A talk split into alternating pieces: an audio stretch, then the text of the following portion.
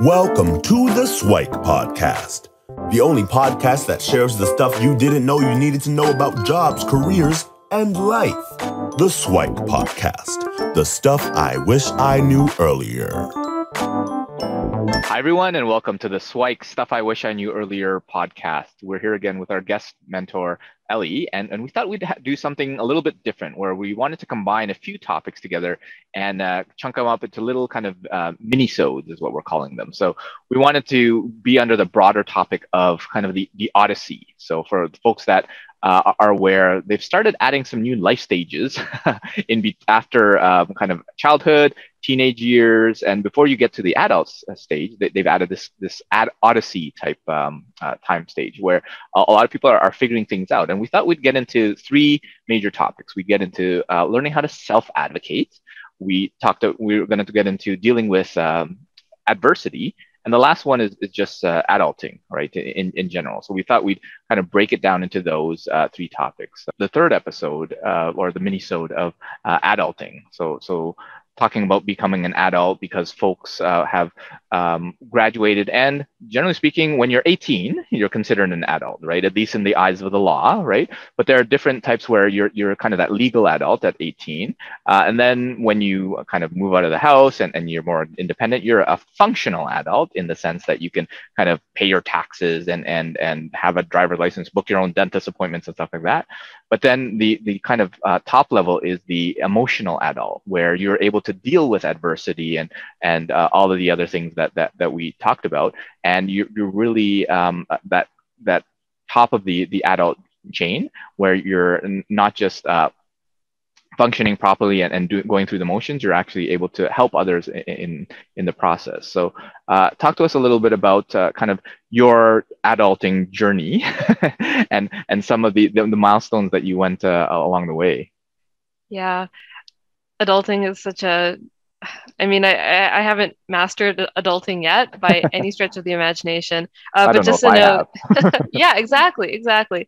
Just to note to especially all the the younger folks who are thinking that adulting is scary. Um, uh, truly and honestly, nobody has got it perfect, and everybody's still stumbling and fumbling their way through what we call adulthood. Um, a lot of us are just pretending to be functional adults, but we're we're all still learning. And so all that is to say is that, you know, my journey through what I've been calling adulting is I'd really reflect on what I've what I've learned. Um, I won't talk about so much what I've done because what you do or what you're able to accomplish depends on so many variables, mostly dealing with your parents and where you're born, where you grew up, what kind of family you grew up in. Um, but the type of adulting that you have a little bit more control over is things like your self awareness, mm-hmm. um, understanding your own goals, understanding what motivates you, um, understanding what lights a fire inside your soul, and what makes you passionate about your your career, um, understanding what you want to learn. That to me is actually like becoming an adult or one of the really important parts to me. So when I think about adulting, I think about being a teenager and starting to get my first job at the age of 15. Mm-hmm. Um, that was one of my early forays into adulting because I had to, I had responsibilities at my job. Right. So definitely encouraging all people, all young folks out there to start volunteering, get a job uh, when you're younger. It will help you with adulting so much. Mm-hmm. Um, then moving through university, adulting became things like having to plan my own schedules out, um, having to, you know, apply for jobs like co-op jobs, and having to think about planning my food um, more vigorously because I was studying at university for so many hours every day. Right adulting as I am now, I just turned 25. Um, adulting for me is thinking about how much money am I going to spend on stuff? Because uh, mm-hmm. there's a difference between buying things that you want and buying things that you need. Yeah. Um, and also, again, like acting in a way that's aligned with my personal values and seeking professional development opportunities that are aligned with what I truly want to do and not just chasing things for a salary or for a paycheck. Yeah I think what speaks to me about uh, what you said is for, for, those that are on the, the younger end is to um, kind of ease your way into it instead of kind of diving into the deep end to use like a uh, swimming analogy. But if you had to basically uh, had your life taken care of you, where your, your parents are really doing everything for you. And then uh, you graduate and suddenly you're, you're on your own. You have to pay rent, you have to get a job, you have to cook, you have to do blah, blah, blah, blah, blah. And, and you're suddenly thrown into the deep end of adulting. That's not a, a great thing to, to do, right? Versus, well, get a, a job or volunteer when, you, when you're a little bit younger, even in high school, even younger if you can manage, uh, and then maybe start volunteering and help cooking, right? Uh, some, something simple around the house and cleaning and uh, well, you probably won't be able to pay taxes and bills at that point in time, but uh, maybe start start saving uh, that that sort of thing. A, a, little kind of youth account, that sort of thing. They, they often have those, um, and and kind of understanding what goes into uh, growing up, and then that'll allow you uh, to focus on some of the bigger picture stuff. So as you said, like your purpose and figuring out like, can I do something? Can I find a job? Can I find a career that fulfills me? Um, or is it just a hobby that I do on the side, or, or is there something else? And then you get into uh, kind of growing up, and if you go the path of starting a family, how do you kind of share those values with with uh, your, your children or, or your friends or whoever around you as well? So a lot of def- different things there. Uh, what are some of the, the the, the life lessons that you learn along the way and some of the learnings that you might want to take uh, or share with folks to, to help ease them into the kind of adulting stages that, that come later on yeah. Um, wow. Big question to ask a 25 year old. um, when I was 17, I wish I knew that graduating high school and going into post secondary education does not mean that I'm like picking my career. Sure. I, I wish so I, I went into sciences. I studied biology at University of Toronto um, because I just didn't really know what other career paths existed. Mm-hmm. I thought I was going to be like a researcher, a professor. Um, I'm not, you slash. And so I'd say the the biggest lesson that I wish I learned earlier was to explore what really interested me at that mm-hmm. age. And then furthermore, as I got older, to sit in the discomfort of not knowing. Right. I didn't really know what career I would end up in when I was going through undergrad. I didn't even know that like the job that I have exists. I I truly did not. And so being able to sit with that with that discomfort, but moreover, understanding what lights the fire inside of you. Mm. If hmm. you love working with people, working in a team, like take mental note of that. Um, if you're really good at like analytical problem solving, if you make spreadsheets for fun, like if you've been tracking the COVID data and like analyzing the data on your like by yourself for fun, like take note of that and actually mm-hmm. pursue a career or a post-secondary education that has to do with that. So understanding yourself and reflecting on it is very, very, very helpful. Yeah, and I think what speaks to me on, on that side is a, a, lot of folks when, when they're younger and they've graduated, they, they want to find their, their passion and, and work through their passion and, and, and follow it and whatever. And and I actually say that, well, I, I don't think people follow their passion so much as they they create their passion. And, and what I mean by that is like you don't just wake up and have this thought exercise and oh yeah I'm suddenly passionate about data I'm suddenly passionate about this I'm suddenly passionate about whatever. Usually it's it's it's a bit of a, a build up to that where it starts off with a bit of curiosity. Oh I'm I'm wondering uh, like what is this data? What can I get out of it? What can I um, do with it? And what sort of insights can I gather? And and from that curiosity you spend some time with it right? You you you play around with the data and then it becomes interesting uh, and and that curiosity develops into an interest and then an interest hopefully turns into an excitement and then that excitement turns into a passion right? So it, it's a bit of an evolution there where uh, that might be over uh, months weeks years right? Or it could be uh, overnight in a sense but it does take some time where it, it's hard to be passionate about uh, something that you just picked up yesterday right? Uh, although you, you can have that that true uh, excitement and interest in it and then when you do it over a sustained amount of time that often becomes kind of that passion. So i think that's a great uh, insight for folks to kind of consider in order to uh, become that that adult because uh, oftentimes that's one thing where in all honesty most adults don't even have where they're working and they're operating in that kind of functional adult capacity where they're they're living they're surviving but they're not uh, thriving as most people would, would would would want to be doing. Yeah. To to put what you said in a nutshell would you agree that you're saying you don't have to have it figured out all at once, all at the beginning? absolutely. So it's one of those things where uh, in in generations before, you needed to have some stuff figured out. And and the thing is, you you would make a bit of a commitment that uh, you would work in that career path for the next 40 years or whatever, and, and people were uh, were okay with that, right? So in in those days, uh, your high school choice on what degree to go to or, and and what uh, career path to go down was semi-permanent but uh, at least that was not that was the norm, right?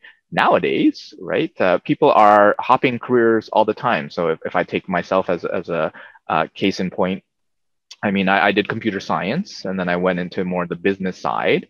And, and now I'm, I guess I'm in education and I still have a good uh, two or three decades left, depending on, on how, how long I, I continue working, right? And will I continue to do that? Or maybe I'll, I'll pick up cooking and become a chef or whatever, or, or maybe go into uh, pharmaceuticals or whatever, right? So uh, I, I have no idea. Um, and it's one where uh, even nowadays with things like the gig economy, right? People are doing multiple things at the same time. So it's not even uh, one thing after the other. It's they, they, they have a whole bunch of different disciplines that they're um, undertaking from from nine to five in the morning and then evenings they have they moonlight as something else and they do they'll do that for uh, the summer and they do something different uh, in the winter, right? So it, it's an amazing time to be living where there's so many more opportunities. And uh, the the interesting thing on that is what you'll end up doing in five years, ten years. There's a lot of stats there where a lot of those jobs haven't even been in, invented yet, created yet. Yep. So you might not mm-hmm. even know. So so to be able to predict and and even to commit yourself to, to doing that for the next 20, 40 years uh, seems a little bit short-sighted in that you're not taking a look at the, all the potential opportunities. So uh, definitely um, take that. And, and one thing that I encourage uh, students and, and, and youth to, to do is become lifelong learners, right? J- just because you graduated doesn't mean you stop learning, right? To, to always pick up some new skills and, and whether it's on the job, whether it's something on the side, just being interested in something and, and advancing yourself I think would be a, a very useful thing to to incorporate into your uh, daily routine, weekly routine, or whatever, uh, because that will help kind of future-proof yourself for any careers upcoming, and and and just have a, a better life in, in general. Yeah, I'd love to reflect on what you were speaking about just before you ended off on on the last topic, uh, where you were talking about different jobs and how you know different jobs will will and will not exist in the future. Mm-hmm. Um, and to translate that into practical advice um, for students who are thinking about like what, what do I study or like what do I do as a career? Like you don't need to think about a specific job title because like you said, Luki, to your point, it will probably not exist. Sure.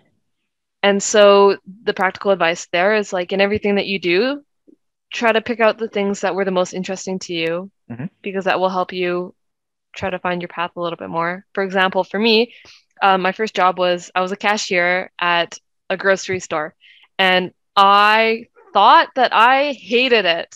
Uh, and for the most part, I did. Like, it was it was tough, like being on your feet for a whole shift, and like having to just like scan groceries all the time. Um, it was like hard work. But what I reflected on and realized much later, what I actually liked to do within that job was to help people I mm-hmm. really found it satisfying when people thanked me for helping them mm-hmm. with their groceries. And so the advice for students is like, whatever you do, even if you hate your crappy part time job, that's okay. Um, but think about at least that one or two things that you like within that job. Do you love working with your coworkers in a team? Like, take that and figure out how you can apply that to what you might want to study or do as a career. So you don't have to think about a specific job title. Just pick up pick out things from what you're currently doing that really light that fire inside of you.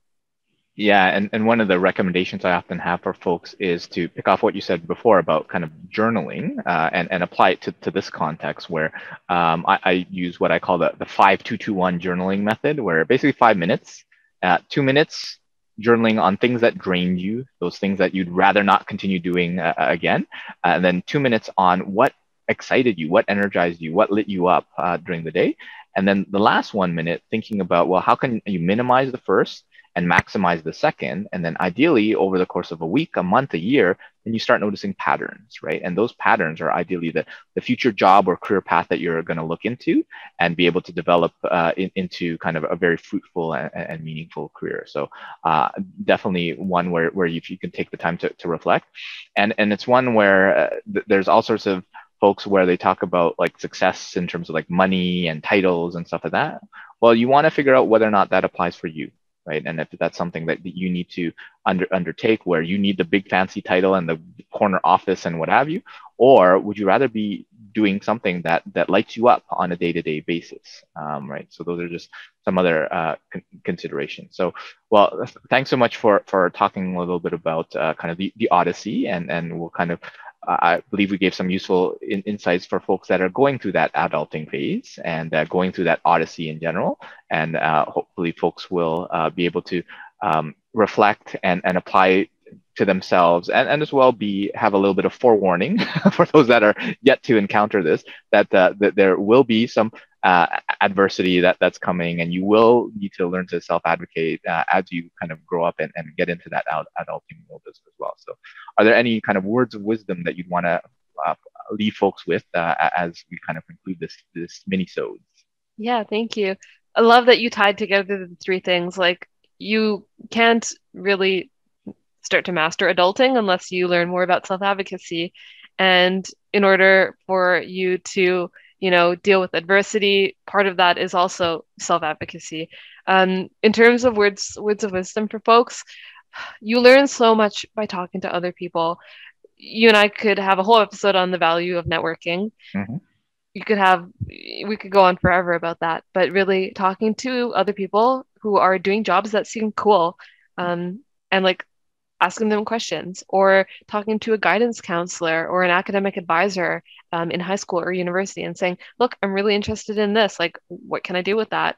Mm-hmm. talking to people through these thoughts that you have about adversity or some questions that you have about how to set boundaries. Talking to people will always give you more insights than just keeping it all in your head for sure. And I think uh, taking some time throughout the, the, years and throughout your career to check in on yourself because mm-hmm. that decision that you made in when you were 17, 18, right? And that, that subsequent decision that you made when you're 22 might not resonate when you're 25 or 35 and that sort of thing because life changes and, and you change as well. Um, and circumstances change. So if you can kind of uh, just just re redirect yourself or, or kind of um, recalibrate yourself, I think that would be a, a useful thing. Uh, and changing is, is okay, right? Being able to do something different is, is not a bad thing as well, and probably makes for a very fruitful uh, career and, and an interesting life. So thanks so much, Ellie, for joining us in the, the conversation, and, and hopefully we'll have you back uh, for future episodes to talk about more things uh, in, in careers and life. Thank you, Luki. Thanks for joining us on the Swike Stuff I Wish I Knew Earlier, the podcast. If you like the podcast, please subscribe on iTunes, Stitcher, or wherever you found this podcast. And if you can give us a review, that would be very appreciated. Feel free to contact me on LinkedIn at Luki Danu, L U K I D A N U, and the same on most social media platforms. And I look forward to hearing from you. Thanks. Bye.